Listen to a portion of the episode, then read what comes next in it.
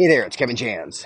In this episode of the Contracting Officer podcast, Vicky Straharsky from the Skyway team joins me to explain oral proposals. The FAR technically calls them oral presentations, and that is one of the many things we dig into.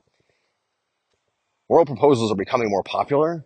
Uh, lots of reasons why that is. In this episode, we explain what those are and how they can be much more effective in a variety of cases.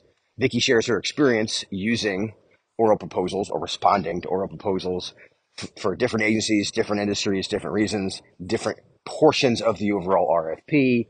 All of that we explain in this episode. To get this episode, as well as all of the Contracting Officer podcast episodes, make sure you have a Podcast 2.0 license to Skyway Central.